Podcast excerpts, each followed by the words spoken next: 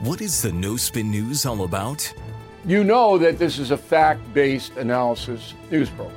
You know that. We avoid speculation. We don't do conspiracies here. We don't do party politics here. We're not nonpartisan. That's wrong. Not that.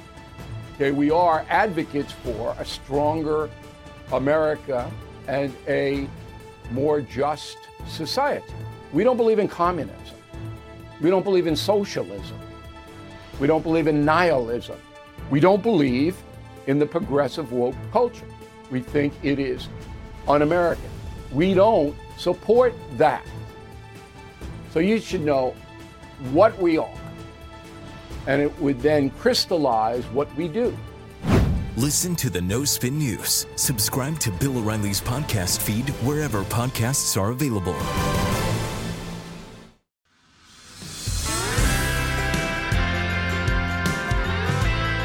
Welcome to Politics by Faith. I'm Mike Slater. Thank you for being here. We have a TV show on the First TV, which just as of a couple weeks ago is now available on DirecTV. So you can watch us on DirecTV as well as uh, Pluto and all these other services. But you can also um, just download the app, and everything we do is available there as well. So we did a special on identity politics and how identity politics is a poison that is hurting our country, and we need to knock it off. The whole special, of course, is available on the First TV app if you want to download it there. But I wanted to replay the final segment here. Uh, this is where we focus on the full story, the rest of the story of the Tulsa race riot of 1923 and why the Black Lives Matter activists stop the story in the middle of it. they don't finish the story. Why not? I hope it's clear in this special here. I didn't state this in the podcast, but there's kind of more obvious undertones as well of personal responsibility. And that's what I want to talk about here. Uh, Thomas Sowell, famous quote, he says, You cannot take any people of any color and exempt them from the requirements of civilization. you can't, you can't get away from that, including work, behavioral standards, personal responsibility, and all the other basic things that the clever intelligentsia disdain without ruinous consequences to them and to society at large. And the first free black people in America didn't want exemptions from civilization. They didn't want it. They wanted freedom. They wanted the chance to prove that they could overcome the difficulties of life. And that's why, in a minute, I want to get to the Tulsa Race Massacre. Uh, but, but let me state this first. The Bible's very clear about this. The Bible's very clear about personal responsibility. Paul tells the church of Thessalonica, this is in uh, uh, 2 Thessalonians 3. He says, Keep away from the idle and the disruptive. Paul says, We were not idle when we were with you nor did we eat anyone's food without paying for it. No, on the contrary, we worked night and day, laboring and toiling, so that we would not be a burden to any of you. And Paul says we did that as a model for you to show you how it's proper to behave. He says, For even when we were with you, we gave you this rule the one who is unwilling to work shall not eat. Personal responsibility the one who's unwilling to work shall not eat.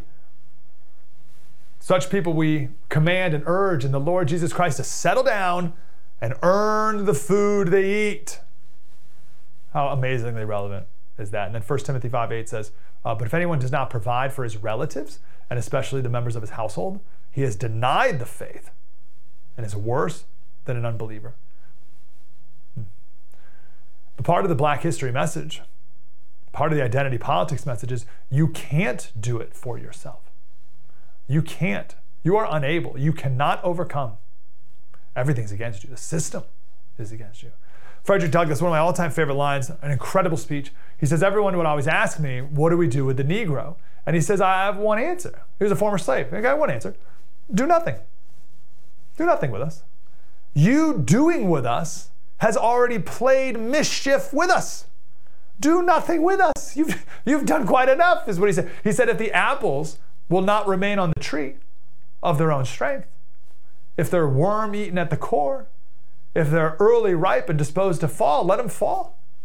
I'm not for tying or fastening them on the tree in any way, except by nature's plan. And if they will not stay there, let them fall. And if the Negro cannot stand on his own legs, let him fall also. All I ask is give him a chance to stand on his own legs. I love that. Let me give an example. An example of standing on your own legs and an example of how the education industrial complex has framed a narrative of oppression and victimhood. 2021, the left made a big deal of the 100th anniversary of the Tulsa Race Massacre. It was all over the news, tons of articles. I never heard about it. I never heard about the Tulsa Race Massacre. So they were right about that, that this was not taught. This was not given a proper uh, due in the history of, uh, of America. Um, if you're just listening to this on the podcast, or just tuning in now, the first segment of the show, uh, we talked about the 1619 Project and how they teach history and how they should teach history. We played a clip of Morgan Freeman saying black history is American history. So we went through all these amazing black people uh, in our history that the 1619 Project does not teach because there's stories of black people overcoming. So you can't teach stories of black people overcoming and teach black kids today that you can't. So they don't teach the stories of people overcoming. They just teach the stories of oppression and end it there. But the Tulsa Race Massacre shouldn't be taught like that. The 1619 Project, when they teach the Tulsa Race Massacre, they stop at a certain point. They don't finish the story, and I want to finish the story with you right here. So here's the background Tulsa, Oklahoma. This was just after uh, World War I, right, 1921. Uh, unemployment was very high, a lot of men coming back from the war things were not great. The KKK was in full swing, Jim Crow laws, legislating segregation. It was a pretty ugly scene. So black people in Tulsa started their own neighborhood. It was called Greenwood, very prosperous part of town. They called it the Negro Wall Street. And there were grocery stores and two newspapers and two movie theaters and black doctors and dentists and all that great. It was May 30th, 1921. A 19 year old shoe shiner, a black 19 year old shoe shiner, got in the elevator to go to the top floor of a building. Um, and the elevator, in the elevator was a 17 year old white girl. So you have a 17 year old black man, excuse me, 19 year old black man, 17 year old white girl. It was four o'clock in the afternoon. And someone working at the store heard a woman's scream, and they saw a black man run from the building. The store employees called police, thinking that this woman was assaulted. Now, no one knows what happened in that elevator. There's theory that maybe they were, they were actually lovers, which of course was taboo then. Uh, maybe he did attack her. Who knows? Who knows what happened? His name was Dick Rowland. Her name was Sarah Page. So Dick was um, arrested, and uh, an angry white mob met outside the police house. Actually, I should say this there were 45 officers in the police force. Two of them were black. It was actually a black policeman who found him and arrested him took him to the city jail. And the police commissioner got a phone call threatening his life. So he had Rowland, the 19 year old, transferred to a more secure jail on the top floor of the courthouse. Now, the attorneys of the city, they really liked the guy because he shined their shoes. So the attorneys of the city, the white attorneys, are like, no way did he do this. No way did he commit assault. But the local newspaper, which was white owned, wrote these sensationalist headlines, caused people to freak out, and a mob formed to lynch him. So you got a white mob wanting to lynch the 19 year old black man. The sheriff, White, shut, uh, shut off the elevator to the, to the top of the building. He had six men armed with rifles and shotguns on the top of the roof and all throughout the courthouse to protect him. Had other deputies at the top of the stairs to sh- with orders to shoot any intruder on sight. So you have the white sheriff. You with me like the scene You got the white sheriff protecting the black 19 year old. You got the white attorneys who are on the side of the black, but you got the white mob who's against the black 19 year old. And ultimately, the sheriff caved to the mob demands. But there were 60 black men from Greenwood who were in support of the 19 year old. So they arrived with a bunch of guns to the courthouse to support the sheriff against the white mob. So it's just madness. This podcast is sponsored by Talkspace. May is Mental Health Awareness Month, and Talkspace, the leading virtual therapy provider, is encouraging people to talk it out in therapy. By talking or texting with a supportive licensed therapist at Talkspace, You'll gain insights, discover truths, and experience breakthroughs that will improve how you live and how you feel. With Talkspace, just answer a few questions online and you'll be matched with a therapist. And because you'll meet your therapist online, you don't have to take time off work or arrange childcare. You'll meet on your schedule, whenever you feel most at ease. Plus, Talkspace works with most major insurers, and most insured members only pay a $25 copay or less. No insurance? No problem. If you want to make progress toward a mentally healthier place, TalkSpace is here for you. Now get $80 off your first month with promo code SPACE80 when you go to TalkSpace.com. Match with a licensed therapist today at TalkSpace.com. Save $80 with code SPACE80 at TalkSpace.com. The media has systematically lied to you. The Hunter Biden laptop story, the origin of COVID 19, the Trump Russia collusion hoax, or how your money's being spent in Ukraine. Enough already with the lies. No more lies, hard truths only. That's what the Truth Podcast is all about. It's not standard conservative talking points. If you want that, go somewhere else. But if you want the hard truth delivered to you in a way that challenges you and will challenge me intellectually, you're not going to find anything like this on the internet. Subscribe, download now, The Truth. And and there's rumors that the sheriff told black people to come and support him. So the black people are like, "We're here," and the sheriff's like, "I didn't tell you to come here." And they're like, "Yeah, you did." It was just total madness. So then all these black people show up with guns. So then a thousand white people went home to go get their guns, and there was a National Guard armory nearby. So they raided the armory and showed up again with a ton of guns. Total chaos. So the white people were worried about the black people, the black people were worried about the white people. Everyone is losing their minds. And someone shot a gun, and then it was uh, just on from. And it was a proper battle. There were rumors of even reinforcements coming in from other cities to support the black regiment and the white regiment. It was total chaos. And many white people, they didn't they weren't fighting, but they were attacked by the white mob for not joining in. And the mob lit fires, and the fire department got turned away at gunpoint, and the whole Greenwood burned to the ground. We don't know how many people died even. Uh, They say somewhere between 30 and 300 people died. We have no idea. All over something that started in an elevator that no one even knows what happened. So, that's the story. That's the Tulsa Race Massacre. And that's where the activists stop. And they'll show a, a picture of Greenwood just burned to the ground. Look at these evil white people. How could they have done such a terrible thing? This is a story of how racist America is. Now, I would say, if anything, it's just an example of the worst of human nature all around. It was Adam Coleman who, in the first segment, said, "Yeah, evil comes in all colors." So it's just it was just madness and chaos and humans losing their minds. It's a story about how quickly things can spiral out of control, how quickly a mob can go crazy. But the left said it's about America being racist. Okay. But the Black Lives Matter people, they stop there. Why don't they keep going? Why don't they finish the story? Want to know the rest of the story? The rest of the story is Greenwood, after 36 blocks burned to the ground, had a renaissance, built back stronger than before. W.E.B. Du Bois, Du Bois, he uh, visited in 1926, so just five years later. He said, Black Tulsa, Greenwood, is a happy city. It has new clothes. It is young and gay and strong. Five little years ago, fire and blood and robbery leveled it to the ground. Scars are there, but the city is impudent and noisy. It believes in itself. Thank God for the grit of Black Tulsa. Grit. Hmm. Very different than victimhood, huh? So, again, I bring this up because when the 1619's project's mission is victimhood, they stop the story at the destruction.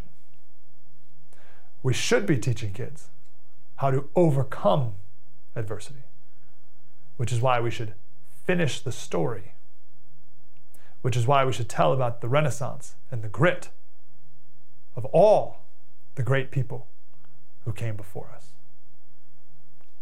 Why is the Tulsa Race Massacre framed as a moment of deep sadness and oppression when it could be told as an amazing story of grit and redemption and overcoming obstacles? Full of people with personal responsibility who didn't say, Oh, woe is me. The people of Tulsa and people surrounding who then moved in afterwards, they didn't say, Oh, we're so oppressed. Oh. They got to work, rebuilt, stronger than before. But the activists don't want people to overcome obstacles today. They want them to rely on government. They want them to rely on them. It's not America. It's not America. It's not biblical. I'll end with Delano Squires. This goes back to the first segment we talked about the worldview.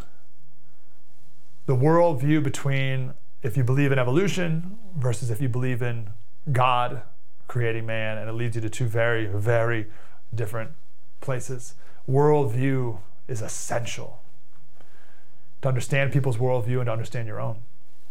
Delano Squires, he says, when searching for a guide for opposing race hatred, choose a worldview that sees all people as individuals created in God's image and reject the worldview that asserts some people are exempt from moral responsibility because of historical trauma. It goes back to personal responsibility.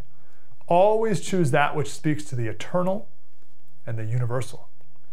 Always choose the side that seeks humanity before skin color. If you're watching on the TV, you can check out our podcast, Politics by Faith. We take the story of the day, break it down, lament the brokenness, give the historical perspective and biblical truth to make that anxiety go away so that we can have courage to first get the peace to get a good sleep and then the courage to wake up and fight on. Mike Slater, spread the word. So that was the final segment of the Identity Politics special. But I, I want to play one more segment, one more person we talked to, Adam B. Coleman. I've never talked to him before, uh, but he was so fantastic that I hope it's not the last time. Enjoy. Adam B. Coleman is here. He's the author of the book Black Victim to Black Victor, founder of Wrong Speak Publishing, and you got to follow him on Substack, adambcoleman.substack.com. Adam, wonderful to see you, sir. How are you today? I'm doing great. Thank you for having me. I'm grateful you're here. What's the problem with identity politics? well, where do I start? Uh, the, the problem with identity politics is that it removes the individual. Um, and it also segments people by what their supposed interests are. So me being black, the only thing I'm interested in is prison reform, uh, you know, government subsidies for housing, um, and making sure that white people treat me treat me nice, you know, are nice to me and bend over backwards for me. Um, it's not possible for me to care about economics like anybody else. It's not possible for me to care about safety, which, by the way, uh, polling has shown the number one concern for Black Americans is safety.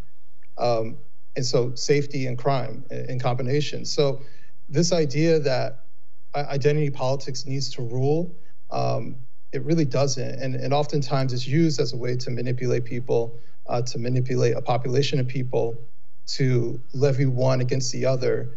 Uh, and so that's why I, I'm not in favor of identity politics.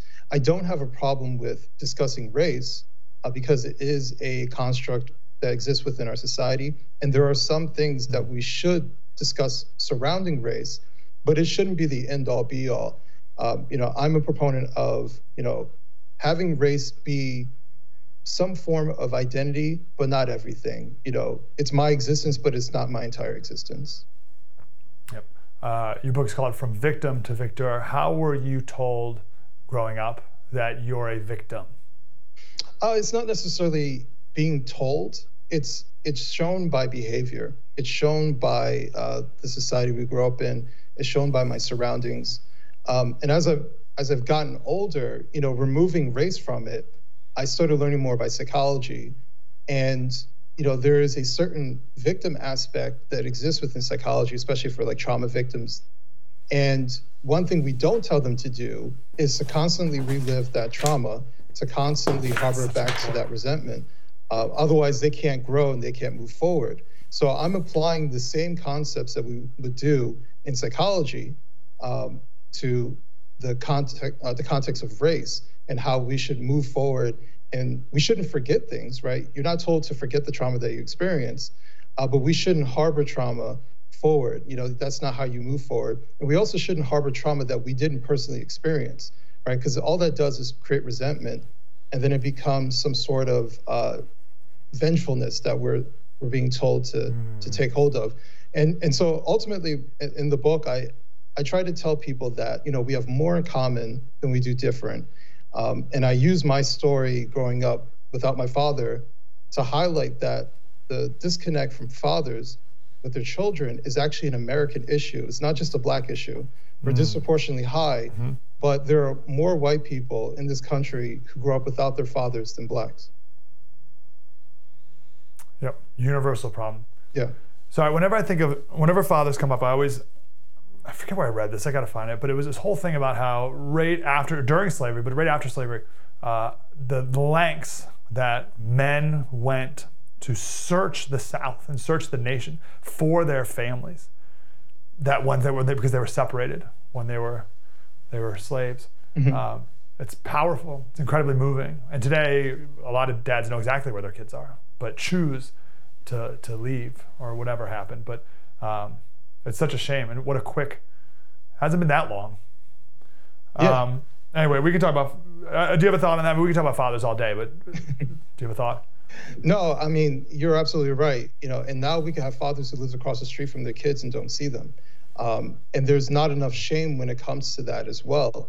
You know, mm. there needs to be more shame on the end for the fathers. You know, my father, I would classify as deadbeat. He knew exactly where we were. Uh, he didn't reach out to us, um, and he didn't really see us. Um, and the last time I talked to my father, I was 21, and he died a handful of years ago. So, you know, that's how disconnected I was from my father. But at the same time, mm. we need to have some sort of shame for the women who choose these undesirable men to become fathers. Wow. You know, so there needs to be a balance between the two. And it, it's very easy for us to say deadbeat dads, but we don't give any sort of scrutiny to the mothers who get pregnant by these men. We, we, you know, we can see these guys from a mile away. They're undesirable men. My father was married. He shouldn't be having kids with another woman, right? That should have told you everything right there for my for my destiny as a as a young man. So I, I think it's important that we're fair and and with fairness, we have to be critical of both sexes. Wow, so glad you're saying this because no one else is. That's absolutely fantastic. Um, what is the appeal of identity politics? I, I kind of want to ask you like the genesis of it, mm-hmm. uh, but I think maybe a more interesting question is why is it so appealing to people? It's easy. You know, it's like uh, you know, show a little kid uh, a, a, picture and ask them what colors are on the picture. Uh, this is red. This is blue and this is white. You know, it's very easy to do that. And then if you align those colors with uh, attributes, then it becomes very easy to diagnose anything that you're looking at. So that's why uh, identity politics really, really works because, for one, politicians aren't usually that smart and they're pretty lazy. Um, so they're, they have no interest in honing in on what really Americans want in a particular area uh, trying to find some sort of middle ground. All that stuff is difficult. What's really easy is to say, I'm writing this law, and it benefits Black people, right? It's it's very easy to do that, to use a population of people to to leverage whatever you want to do. You know, we need to get rid of stoves because it hurts Black people, right? So let's let's change all these policies, right? And what does that really have to do with us? Um, so it's it, it, you know mm. that that's the reason why they like identity politics is because it's incredibly superficial it's incredibly easy um, and on top of that i think the most important thing is that it works hmm. yeah how have you talked to people in your life whose identity is solely on my race this is just who i am in every way how have you tr- tried to talk to them and understand them and get them to to see what you're seeing? Well, you know, it's interesting because you know, especially since I wrote the book, uh, which has been, uh, I guess, it's a couple years now. Uh, time flies. Um, you know, I I came more to an understanding and acceptance, and there's there's polling that shows this. Um, Pew Research shows, I believe it's 74% of Black Americans uh, see race or see their race as an essential part of their identity. So I can't change that, right? But what I mm-hmm. can do is say your race is your central part of your identity, but it doesn't have to be everything for all all of movements, everything that you do in life. And and so I I don't want to take away um, the pride that comes from certain black people about being black. That's fine, and there's nothing wrong with that. The problem is when that pride is being leveraged to hate other people or it's to uh, find some sort of way to have animosity towards other people for whatever reason. Um, that's my issue. And so for me, you know, as a, as a former IT guy, I look at exploitations. And what I notice is that race is used as an exploit uh, to manipulate people. And so if you hold a lot of pride about your race, and then someone comes over and, and points at an opposition, it points at an enemy, right? Points at an oppressor, you know, that's the word that we like to use then they can manipulate you and get you to do whatever they want. You know, it's the reason why mm-hmm. why Joe Biden can come into Georgia and say this this reminds me of uh, Jim Crow. It makes you know this is Jim Eagle, right? To get black people supposedly riled up, to have them fight for voting rights. Meanwhile, this last election, I believe, was the largest black voter turnout. you know, so how did make yep. it make sense? Um, but but that's that's the manipulation, and and this is why I left the Democrat Party a number of years ago, is because it became very very clear that it was always about manipulation. Uh, and I became an independent because I don't want any party to decide which way I go to find my my weakness, my exploit, to get me to do whatever they want just to be a loyalist. Mm. So I, I, think race right. And identity politics is is one of those ways, and I'm fearful that uh, the Republican side might look at what's working on the other side and do it more. Yes, yes, yes, yes, yes, absolutely. Yes, that's the danger. Not only this, but the react, the counter to, and then the counter to that, and that's where the spiral comes. I hate to give this to you, Adam. I only got about two minutes, mm-hmm. but I want to jump to Tyree Nichols in Memphis here, mm-hmm. and the big deal, of course, being made that he was killed by five black police officers. And I know people in Memphis and like Tyree's mom is like, what? Like, how could this happen? Our own kind. You get words mm-hmm. like that are thrown out there. What do you? How do you think of that? Um, crappy people come in all colors evil has no skin color. And so evil people do evil things. And I think this is part of the problem. When we attribute evil and bad actors to supposed to look one particular way, then we we hide ourselves from the other evil people who use that identity to cover up whatever they're doing. So if we look at black people and say they're incapable of being evil, you know, because they've been oppressed historically, then all you're mm. doing is allowing evil people to do evil things even to us. and I think this is like the deeper, deeper part of identity politics, and and we we're seeing it here uh, in this situation with these officers. It doesn't matter that they're black; it matters that they're evil. They're immoral people.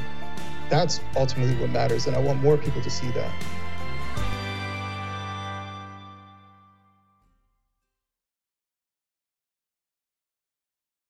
Hello, it is Ryan, and we could all use an extra bright spot in our day, couldn't we? Just to make up for things like sitting in traffic, doing the dishes, counting your steps, you know, all the mundane stuff. That is why I'm such a big fan of Chumba Casino. Chumba Casino has all your favorite social casino style games that you can play for free anytime, anywhere with daily bonuses. That should brighten your day a little. Actually, a lot. So sign up now at chumbacasino.com. That's ChumbaCasino.com. No purchase necessary. VGW. Void were prohibited by law. See terms and conditions. 18 plus.